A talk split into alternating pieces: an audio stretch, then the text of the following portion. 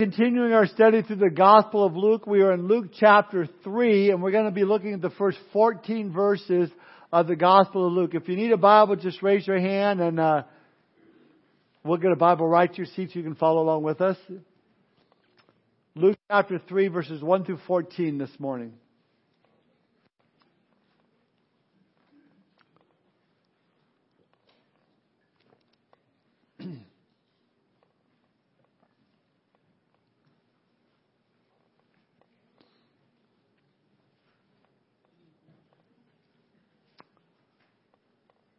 Starting in verse 1, we read, Now in the fifteenth year of the reign of Tiberius Caesar, Pontius Pilate being governor of Judea, Herod being tetrarch of Galilee, his brother Philip tetrarch of Iturea, and the region of Trachonitis and Lysanias, tetrarch of Abilene, while Annas and Caiaphas were high priests, the word of God came to John, the sons of Zacharias, in the wilderness.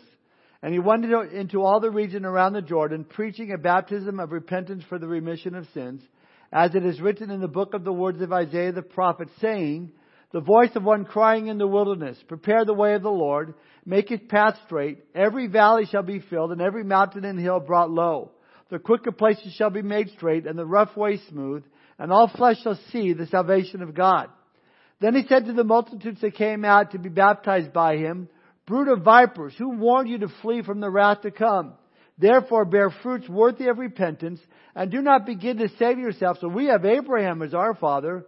For I say to you that God is able to raise up children to Abraham from these stones. And even now the axe is laid to the root of the trees. Therefore every tree which does not bear good fruit is cut down and thrown into the fire. So the people asked him, saying, What shall we do then? He answered and said to them, he who has two tunics, let him give to him who has none. And he who has food, let him do likewise. Then ten, then tax collectors also came to him to be baptized and said to him, Teacher, what shall we do? And he said to them, Collect no more than what is appointed for you. Likewise the soldiers asked him saying, And what shall we do? So he said to them, Do not intimidate anyone or accuse falsely and be content with your wages. The title of my message this morning is, is Extreme Makeover Spiritual Edition. Let's pray. Father, we thank you for this time we could spend in your word. Holy Spirit, thank you for showing us the things that we need to see in our lives this morning through your word, God. We pray that we would have open ears to receive all that you have for us this morning. Attentive ears, Lord. We know that as we dig into your word, you have something to say to each one of us. And we do pray, Lord, if there's anyone that has joined us that has yet to surrender their life to you, they're not born again this morning, would you especially touch their heart, open their eyes to see their need for you, the need for a Savior, and they, they would turn from their sin and turn to you today. Thank you for our time together, Lord. We give it to you. We ask your blessing upon it. In Jesus' name we pray. Amen. Well, before HGTV, before Fixer Upper and all the countless other home improvement shows. Before Extreme Makeover Home Edition, there was this one, the very first reality show just called Extreme Makeover. But instead of a home being made over, it was a person who was literally made over physically from head to toe. I mean, they had plastic surgery done on them if they needed it. They did extensive dental work. And after they recovered from all of that, then they spent months with a trainer losing weight and building up that muscle tone. They would hire professional makeup artists to come in and hairstylists to do this transforming work on them. The person would get a, a brand new wardrobe, and during the show, they would film these, these changes and, and these various parts of this person's transformation as it took place. Now the best part, of course, was the big reveal when after, uh, you know, the extreme makeover was complete, the completely transformed person, they would show a picture of them before, which I think they would make them look really horrible. You know, the hair's all messed up and the blacking out a tooth and maybe, you know, glasses on them, so they look really bad. Then they come out and they look just this perfectly made up person, just look like like like a, a movie star, something all made out. And I always wondered. I enjoyed the show, but I always wondered what they looked like a week later or two weeks later, a year later. You know, back to the old person all over again. Did the makeover last? I bring this up because in our text, John the Baptist is calling God's people out into the wilderness for a permanent extreme makeover. It's going to involve filling valleys and leveling mountains and straightening what was crooked and smoothing what was rough. If it were a TV show, it might be called Extreme Makeover Spiritual Edition. And it wasn't accomplished through plastic surgery or tummy tucks. No, the way to accomplish this is through repentance. You know, uh, there may, may some of us that, that want a surgeon's extreme makeover, or maybe an extreme makeover for our home, but uh, really the extreme makeover in our life begins in our hearts. And the great thing is, there's no application to fill out, nothing you need to do in order to qualify. It's simply just repent. And that's the subject of our study this morning. Repentance. Not a fun subject. Not some, oh great, we get to talk about repentance this morning. But it's something that's in God's Word and we need to talk about it. And so if you're a note taker, we're going to see three points this morning. We're going to see first of all, the man, number one. Number two, the message. And number three, the makeover. Let's first look at the man. His name is John the Baptist. Some call him John the, the Baptizer. In verses 1 and 2, I'm not going to try to read them again, but with careful detail, Luke goes to great lengths to pinpoint the exact time of the beginning of Jesus' ministry and John's ministry. This is the very beginning of their ministries. He uses the names of a number of men so we know exactly when all of this took place. He mentions Tiberius. He mentions Herod and his brother uh, Philip. There are also religious names that he mentions here as well. Annas and Caiaphas, they, two men that have really corrupted the priesthood at the time. We know that Annas, of course, was uh, the guy who owned the booth there in the temple, you know, where the money changers were at, and they had the tables all set up, and Jesus went in there not once but twice and turned over those tables. Caiaphas was also known because he would be played a key role in the crucifixion of our Lord, causing the Lord to say to Pilate, the one who has delivered me to you has created the greater sin. So what you have in the picture here, we have a corrupt government. We have a corrupt religious establishment. I mean, it all looks extremely horrible. That really is our before picture, if you would. We can see the need for an extreme makeover. There was only one solution. It's found in verse 2. The Word of God came to John the son of Zacharias in the wilderness. See, times are especially right for this radical like person, John, to burst onto the scene. Now, in the eyes of the world, one emperor, one governor, three tetrarchs, and, and two high priests, they were really important. But notice that the word of the Lord doesn't come to them, doesn't come to the emperor, the tetrarchs, or, or to the high priest, didn't come to, to Rome, didn't come to, to Jerusalem. It came to a man living out in the middle of the wilderness. See, God looked at the situation differently than maybe uh, they would have or you or I had. Not from the outside, but from the inside looking out. Looking on the hearts of men, seeing what they needed.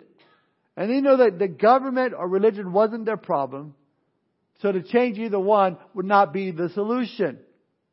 It was their hearts that needed a radical change, the kind made possible only by a revival of God's Word. Maybe you are having problems with our government presently. I, I think we all do, and, and we certainly understand. Maybe you have problems with the religious establishment. But more than likely, our problems are things more day to day problems. Maybe it's a marriage problem. Maybe it's a family problem. Maybe it's a, an employment problem or, or financial needs. But what you need to do is look at your situation from the inside out to see that God wants to do a work in our hearts. You know, when I think of the show Fixer Upper there with Chip and Joanna Gaines, and they go through each house when they first pick the house they want, and they go, okay, this room here, we're going to take down this fireplace, we're going to put this wall over here, we're going to fix up over here, and they tell them what changes they want to take place in, in the house. Well, God wants to do the same thing in our lives. And he goes room by room and he says, okay, we're going to work on this area in your life. We're going to work on this and this is what we see to happen. And now how does he do that? Well, it begins by you and I being in the Word of God. Getting back to the Word of God. Again, verse 2 says the Word of God came to John. God spoke to John His Word. Listen, when you open up God's Word and you pray, Lord, speak to my heart, God will answer that prayer every single time you pray that. And he'll go room by room in your lives and he'll say, Hey, Tom, you need to work on this area in your life. And you need to work on this area in your life. And you read a little more. You go, Oh, wow, that, I, I need to work on that. And you read a little more. I need to work on that.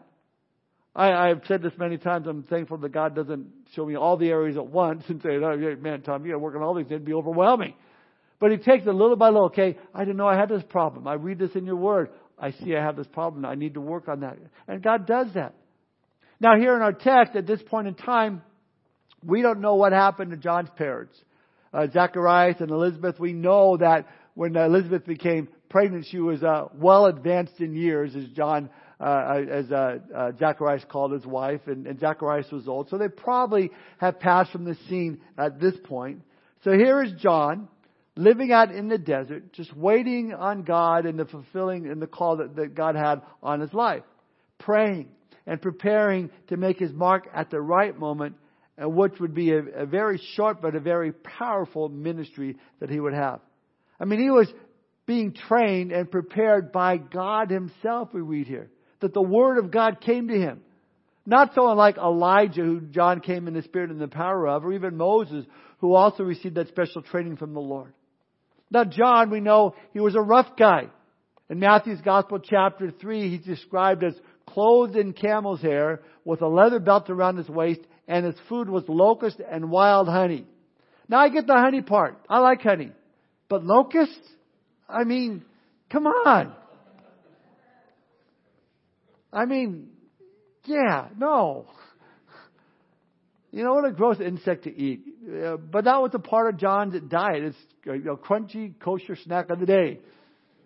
You know, many cultures actually still eat these to this day, and you'll see pictures in these large bowls of them, and they're a high source of nutrition and, and, and good food. Uh, no, thank you.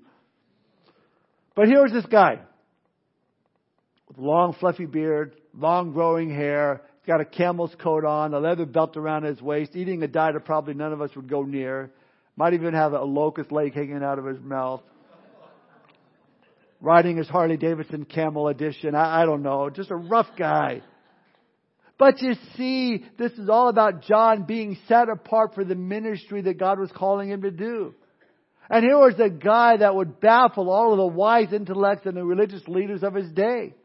Why? Because he was absolutely contrary to that which you, what you would expect. You may know this or not, but John's genealogy brought him through the high priestly line of Aaron. So that John would actually be in line to be used in the temple as the high priest.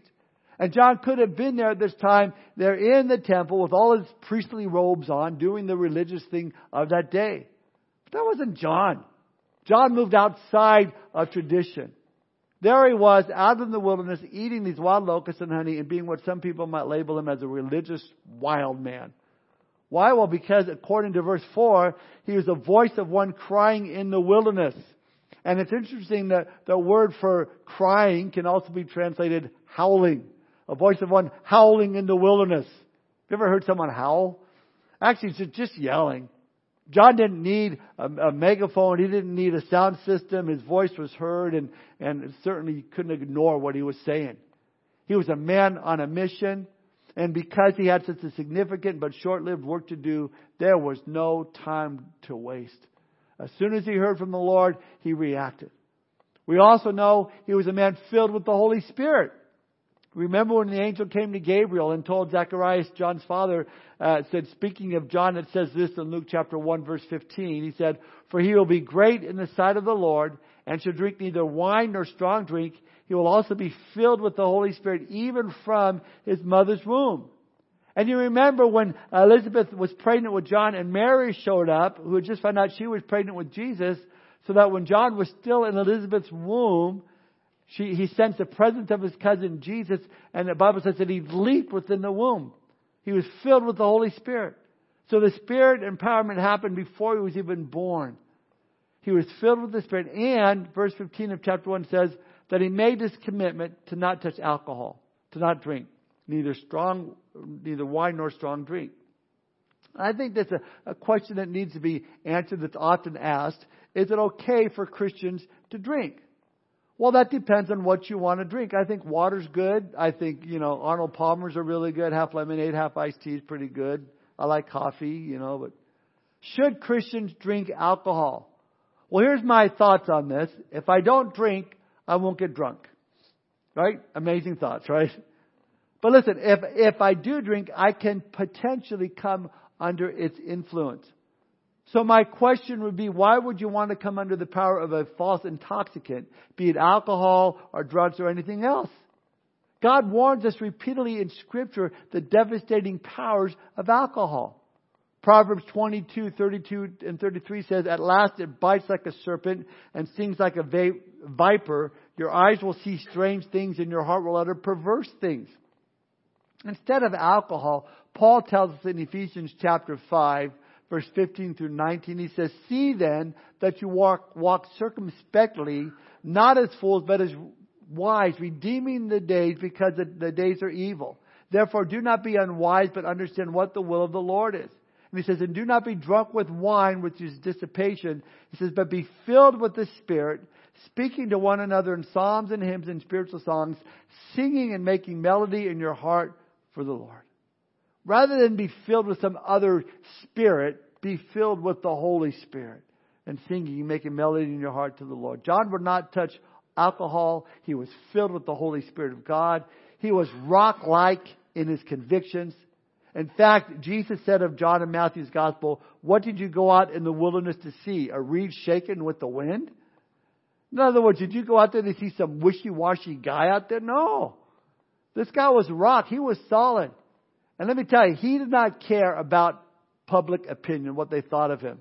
He knew what he believed, he knew what he was there to do, and he did it. He was sure of his message, and he was sure of his calling, and he was sure of his Lord. He was called to prepare the way of the Lord. That was the man. This brings us to point number two, the message. What was John's message? Look at verse three. And he went into all the region around the Jordan, preaching a baptism of repentance for the remission of sins. His message? Repentance. He called the people to repent. Now understand, it's been silent for some 400 years since Israel heard from God. There had been no angelic appearances, no miracles, no prophets boldly speaking from heaven. Up until this point, they've had a progressive stir, you know, string of prophets from Moses to Samuel to Malachi. And then the silence for 400 years. Uh, there's, there's a, the announcement of the birth of Jesus and, and of, of John. But now here out of no place, seeming out of nowhere, but right on track on God's timetable, this prophet, much like Elijah in his style and his dignity, comes onto the scene, and his first words are, repent. Repent. Now, many of us know that means to stop the direction you're going and turn and go the other way. Turn from your sins and turn to Christ. It's a word that we normally use in evangelism for someone who is lost, someone who's unsaved. Turn from your sin, turn to Jesus Christ. He'll forgive you of your sin. And although the Jews were sometimes immersed in water to signify a total commitment to God, for the most part, baptism back then, before Christ, were Gentiles who were being converted to Judaism. It was a symbolic washing of the filth from their pagan background. So when John is shouting the need for baptism of repentance to the Jews, he's basically telling them that they are no more right with God than the Gentiles were. They were no better off spiritually than the Gentiles were. In other words, John's message of repentance was not geared towards unbelievers, but to believers. For, they were for the people of God. And listening, listening to it and submitting to it would be admitting that they had a spiritual need. So those who went out to be baptized by John in the wilderness was acknowledging that they were in a spiritual wilderness themselves. And so John, filled with the Holy Spirit of God, gives hope to those that are in need. With his message of hope, he says in verses in verse four, quoting Isaiah 40, verse three through five. It's a quote here. He says in verse, starting in verse three, he says, "He was preaching a baptism of repentance for the remission of sins." Verse four, as it is written in the book of the words of Isaiah the prophet, saying the voice of one crying in the wilderness, Prepare the way of the Lord, make his path straight. Every valley shall be filled, and every mountain and hill brought low. The crooked places shall be made straight, and the rough way smooth, and all the flesh shall see the salvation of God.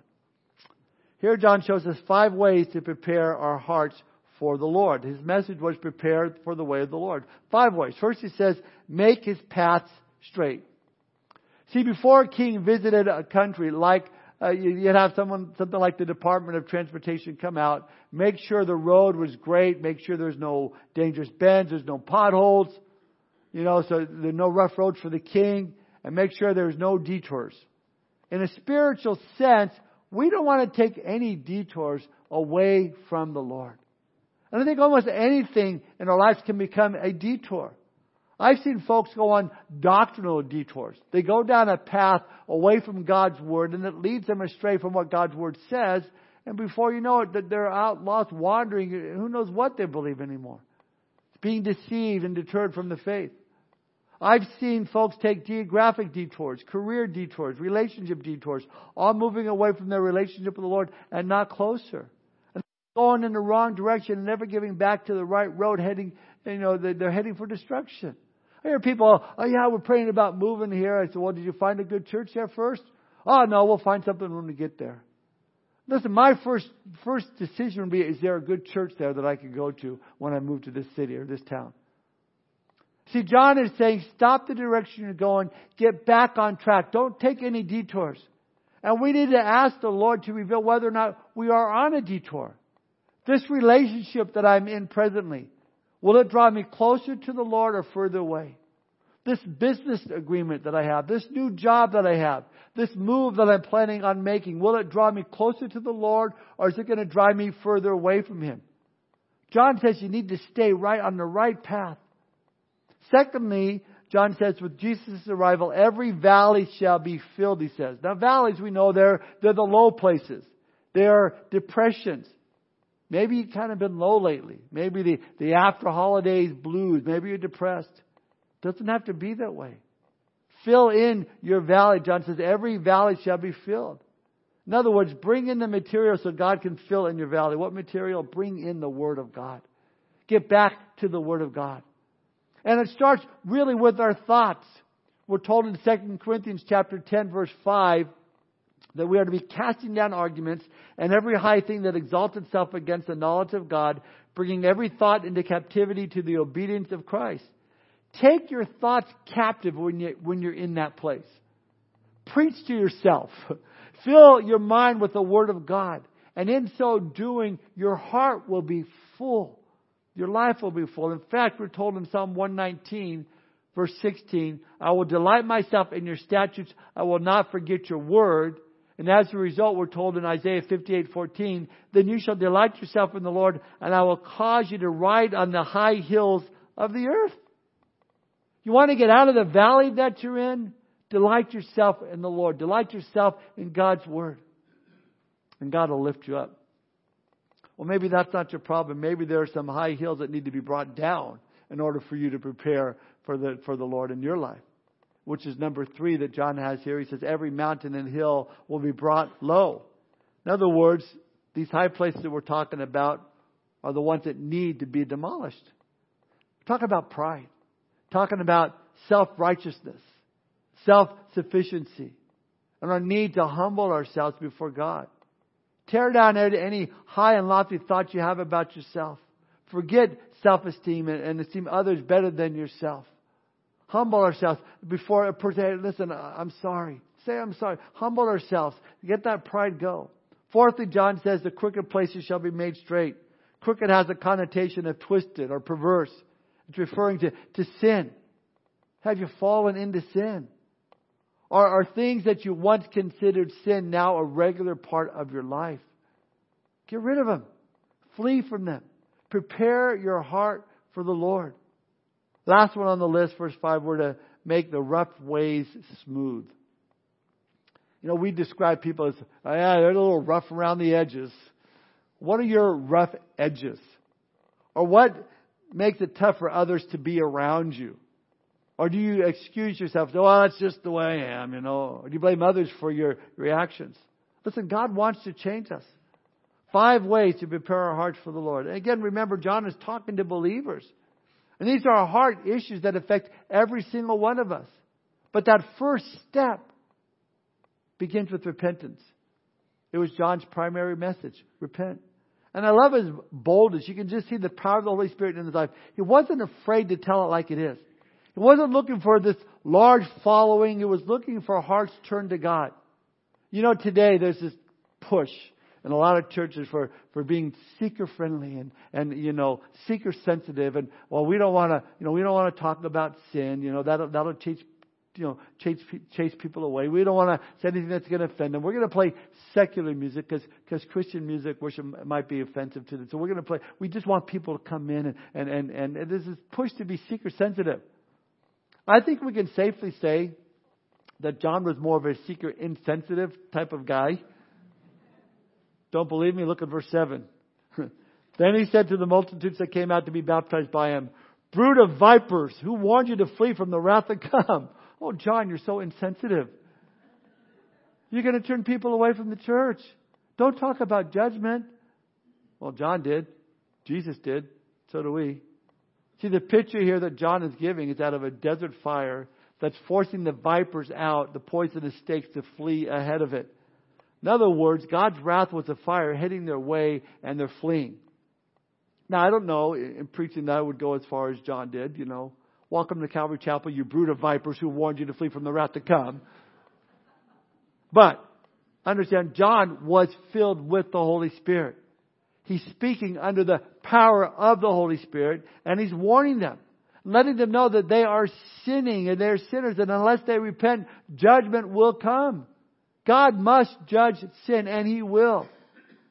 Now I'm not saying every sermon needs to be this hellfire and brimstone preaching like John's here, but in preaching and teaching God's Word, it needs to be said that judgment is going to come from God against sin.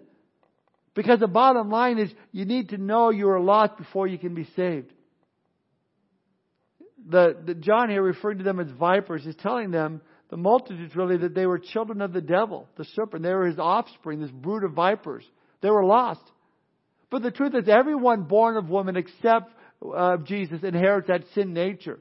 At one time, all of us as believers were under the dominion of the devil.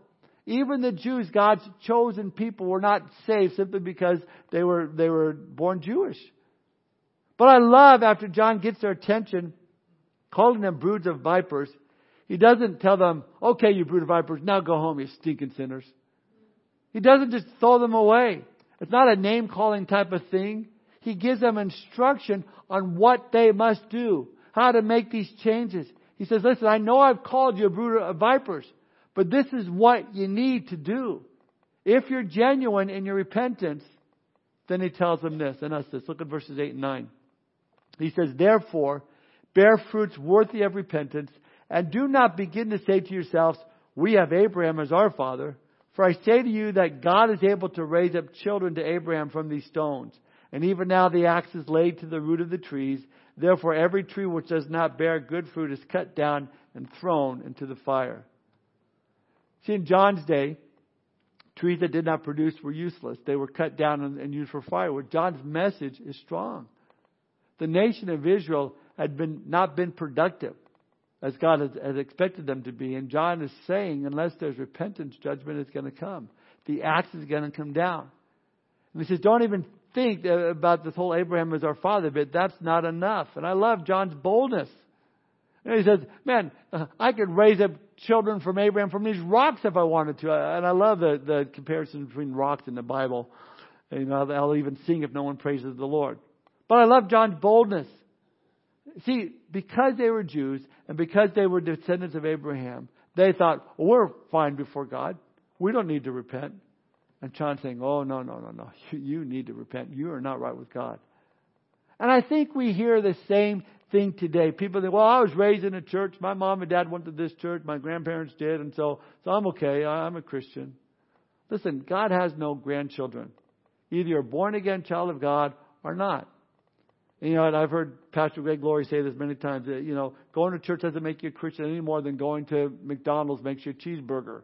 You know, or going to being a police officer makes you a Krispy Kreme donut. Or, or, you know, whatever, this whole list of all those comparisons. The bottom line is each person has to make that commitment to Christ for themselves.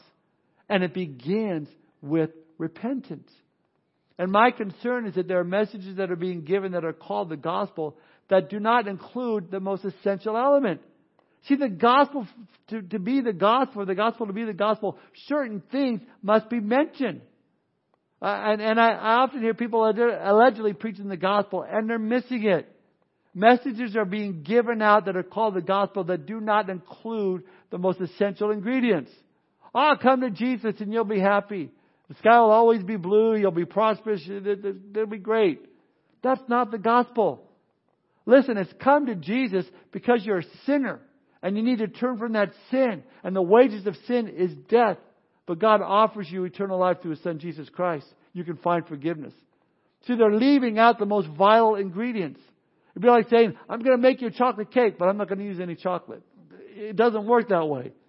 You see, you can't preach the gospel without certain elements. What are they? First and foremost, the gospel must contain the cross. It must contain the cross. It has to be there. I think sometimes in our attempt to cross over to non believers, we forget to bring the cross over. We forget to tell people that, hey, Jesus died on the cross for your sins. He took your penalty for your sin upon himself on the cross. And, and sadly, many offer Jesus as though he's just some, you know, additive to their life and, and just make your life better, but that's not the case. We need to tell them we're sinners. We've sinned against God, but why were we sinners? Christ died for us. So the cross has got to be the message in, the, in your gospel message. Secondly, the gospel to be the gospel, there has to be the message of the shed blood of Jesus. Bible says, without the shedding of blood, there is no remission of sin. There is no forgiveness of sin. Without Jesus shedding his blood, our salvation would be impossible. But see, in the end, it all comes back down to the most important ingredient of all, and that's in the gospel, is repentance, turning from our sin. You see, you can say Jesus died on the cross for your sins. You can say, I understand that his blood was shed for me to wash away every sin I've ever committed. But none of that applies to your life unless you repent of that sin. Ask God to forgive you of that sin. That's why the most important ingredient of the gospel is that of repentance. Repent from your sin, turn from it, turn to Christ, embrace Jesus Christ alone as your Savior. See, the message of John is the message of repentance. But not only him, it's everywhere in Scripture. Peter said in Acts chapter 3 verse 19, Repent therefore and be converted that your sins may be blotted out so that times of refreshing may come from the presence of the Lord.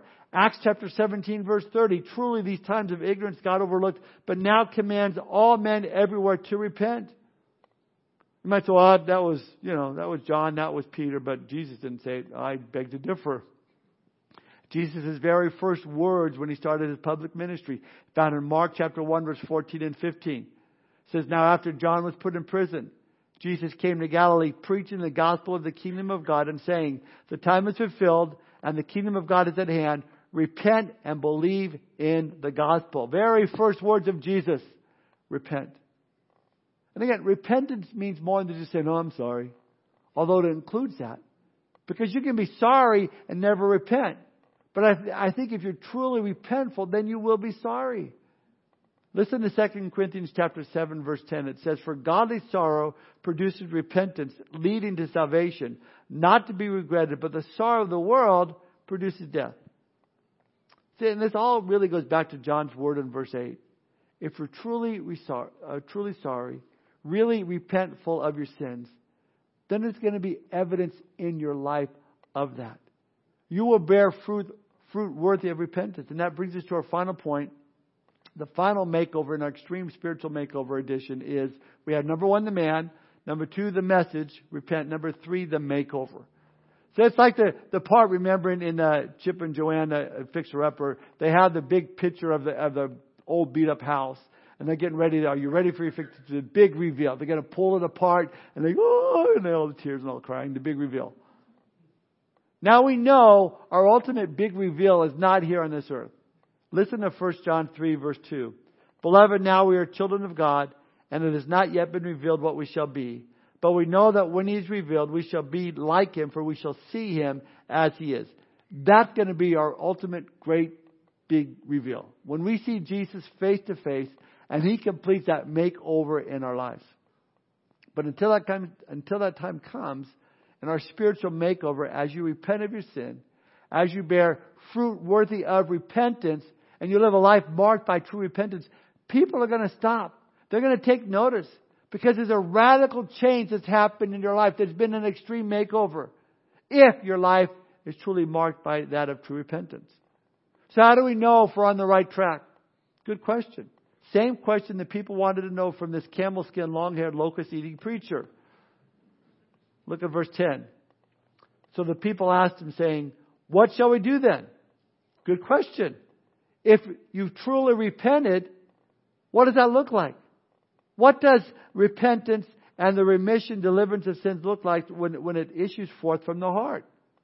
Well, John gives us three examples which reveal the fruit of a true spiritual life, and we're going to close with these. It's like showing the before and after pictures. Here are the changes that will take place if you've truly repented. This is what fruit looks like in your life. First John says, number one, you will be compassionate. You'll be compassionate. God will change your life. You'll have compassion. Look at verse 11. He answered and said to them, He who has two tunics, let him give to him who has none. And he who has food, let him do likewise. This isn't communism. This isn't a, a social welfare program. It's simply saying if there's a heart change in your life, if there's repentance, you're going to have compassion for one another. You're going to help people. You're going to see what God has done for you and how God has blessed you. As a result, you want to bless other people because of what God has done. And I can tell you, this church is a church filled with those that help people. If there's a need, man, it's jumped on before even the staff here knows there's a need. And I love that. I love uh, also what Warren Wiersbe says in his book on being a servant. He says it well. He says, Ministry takes place when divine resources meet human needs through loving talents to the glory of God. That's what, that's what happens when your heart is changed. You want to have compassion on people. You want to help people. This brings us to the next fruit of a true spiritual life. It's one that is characterized by a lack of covetousness. Look at verse 12. Then tax collectors also came to be baptized and said to him, Teacher, what shall we do? And he said to them, Collect no more than what is appointed for you.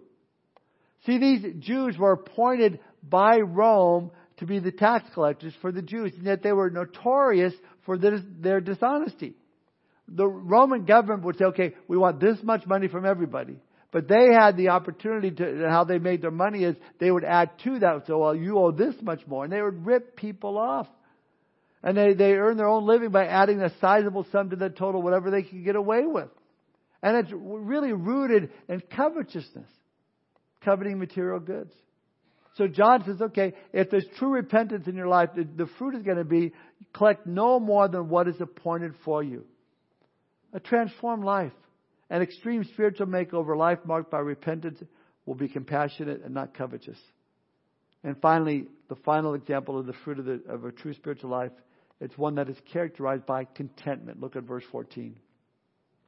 Likewise, the soldiers asked him, saying, And what shall we do?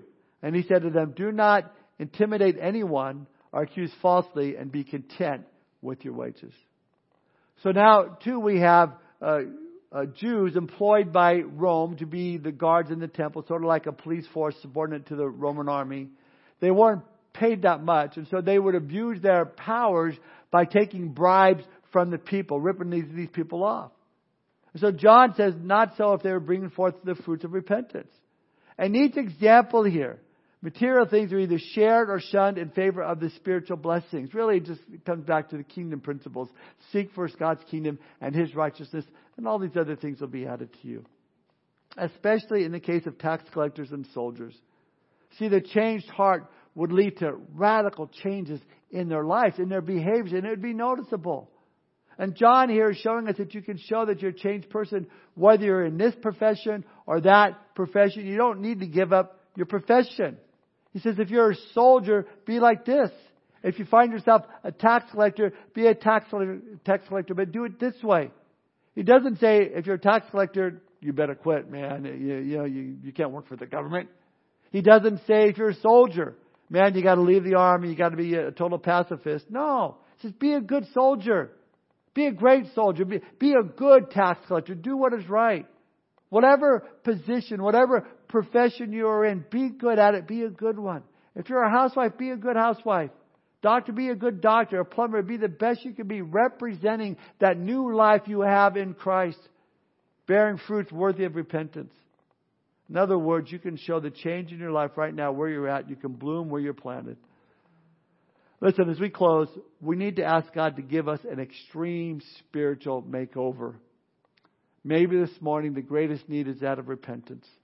Maybe you've been going down a road you need to stay away from, and you've been pursuing this detour. And God is saying, stop. Stop the direction you're going. You need to turn around. Maybe there's some depression in your life. And it's there because you need to be, you're not being filled with, with God's Word. You're not being obedient to what God's Word says. You're just looking at your circumstances instead of looking at Him. Or maybe you're looking too much at yourself and there's some high places of pride and self that, that need to be torn down. Maybe you need to ask forgiveness from someone. Maybe there's a, a sin you need to confess. Some rough edges have grown, you've grown comfortable with. I know that every single one of us can ask the Lord for that makeover for us to be more compassionate, to not be covetousness, to be more content. And as we ask the Lord to make that extreme makeover in our lives, He's faithful to provide for us exactly what we need. Doesn't cost us anything. Cost Him everything. He went to the cross, shed His blood for us, rose again from the dead, and He's coming back soon to take us home to complete our makeover. Listen, messages of repentance, they're not fun. you know, I'd much rather talk about the love of God and the grace of God, all that, but it's what God's Word says. And when we hit it in God's Word, we have to look at it square in the face and say, Lord, is there something I need to repent of? Is there an area in my life that I need to turn from? Finally, if you're here this morning and you've never given your life to Christ, that first step is coming to Him and recognizing you're a sinner and, and confessing your sin to Him, asking that forgiveness. I want to close with this. It's been said if our greatest need had been information, God would have sent an educator. If our greatest need had been technology, God would have sent us a scientist. If our greatest need had been money, God would have sent us an economist. But since our greatest need was forgiveness, God sent us a Savior. And it begins with what Peter said in First Peter or in Acts chapter three, verse nineteen. Repent therefore, be converted, that your sins may be blotted out, so that times of refreshing may come from the presence of the Lord. If you don't know the Lord this morning, as soon as the service is over, please come up and talk to me or one of the pastors here. I would love to pray with you, give you a Bible, let you know what it means to follow Christ. For all of us as believers, that keep our eyes on the Lord, keep focused on Him, living for Him by the grace of God and the power of His Holy Spirit, and He'll continue to build us up and get us where we need to be, and He'll complete that makeover in our lives. Let's pray. Father, we thank you for this time. Thank you for your word.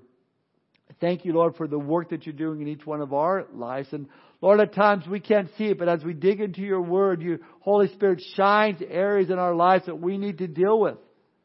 Lord, help us not to be calloused over these things. Help us not to walk away from here and just forget about these things. But Lord, help us to be able to recognize where there's areas that we need to deal with and, and ask you for the help in those areas. Lord, as we, you go room for room in our lives, Lord, help us to open up all the doors wide open and say, have your free will in this area, Lord. Whatever area that may be. Lord, as you said in Revelation, you, you stand at the door of our hearts and you knock. If any man opens the door, uh, you will come in and you'll have fellowship. You'll sup with them. Lord, maybe there's been some doors that have been shut in our lives and, and we're not letting you in. Lord, help us to open that door so you can have all of our lives completely.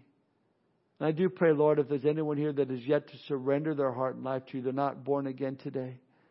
Lord, they would see their need for you, their need for repentance, and they would cry out to you and be saved today, Lord. Thank you for our time this morning. We praise you for it. In Jesus' name we pray. Amen.